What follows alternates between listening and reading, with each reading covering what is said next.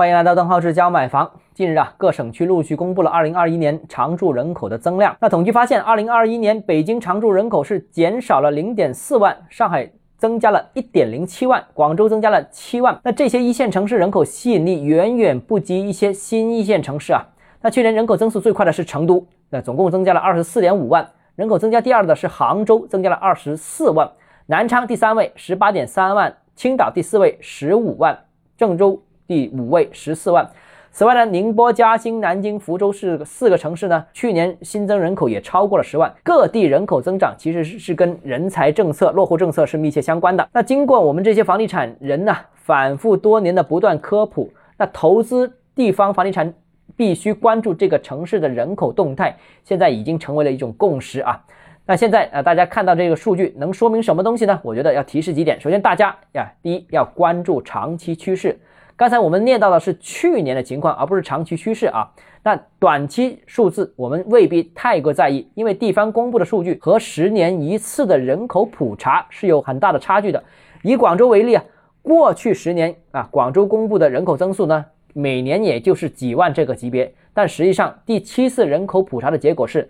每年新增人口接近六十万啊，所以要以人口普查为准。年度公布的数据其实跟人口普查是有较大的差距的。又比方说像南昌啊，二零二零年新增人口达到六十五万，那一个全市人口才五百六十万的城市，一年就增加了六十多万，增加比例接近百分之十二，那这怎么可能呢？不太可能。那单一年的年度的数据很可能受到一些短期因素的影响，或者统计口径的变化所影响。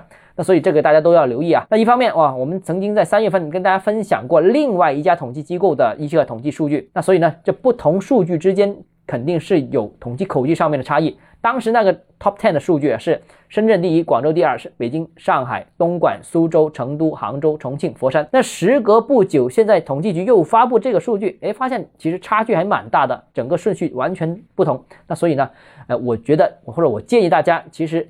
不同机构统计数据有差异，所以大家更多要关注长期趋势。那长期趋势像深圳、广州、杭州这些，基本上是长期增长的，没什么太多问题啊。其次，第二，的确应该承认，二线城市的吸引力正在不断加大，这个并不奇怪。二线城市多数都是省会，这个自从各省实施强省会战略之后呢，这些省份的下属的三四线城市人口便快速的集中到这些省会，或者说是这个省的计划单列市上面。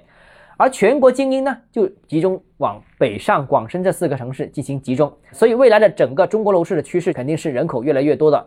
那除了成渝，未来在长江中游啊、中原呢，还有这个海西啊，都会诞生若干千万人口的这个城市。而四大一线城市呢，人口增速可能也会放缓，尤其像北京啊、上海啊这些。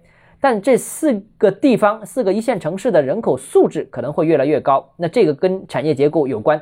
那最终呢？呃，大城市由于都是一些高附加值产业，所以人口增速会放缓，但是这里边增加的人口都是高学历、高收入的人口，仍然能保持较高的这个消费能力。最终支持这个城市的楼市，所以总结一句话就是：一线城市人口放缓，但是素质仍然在提升；而二线城市人口增速会不断加快。好，今天节目到这里啊！如果你个人购房有疑问，想跟我交流的话，欢迎私信我或者添加我个人微信“邓浩志教买房”六个字拼拼音首字母小写这个微信号，就是 D H E Z J M F。我们明天见。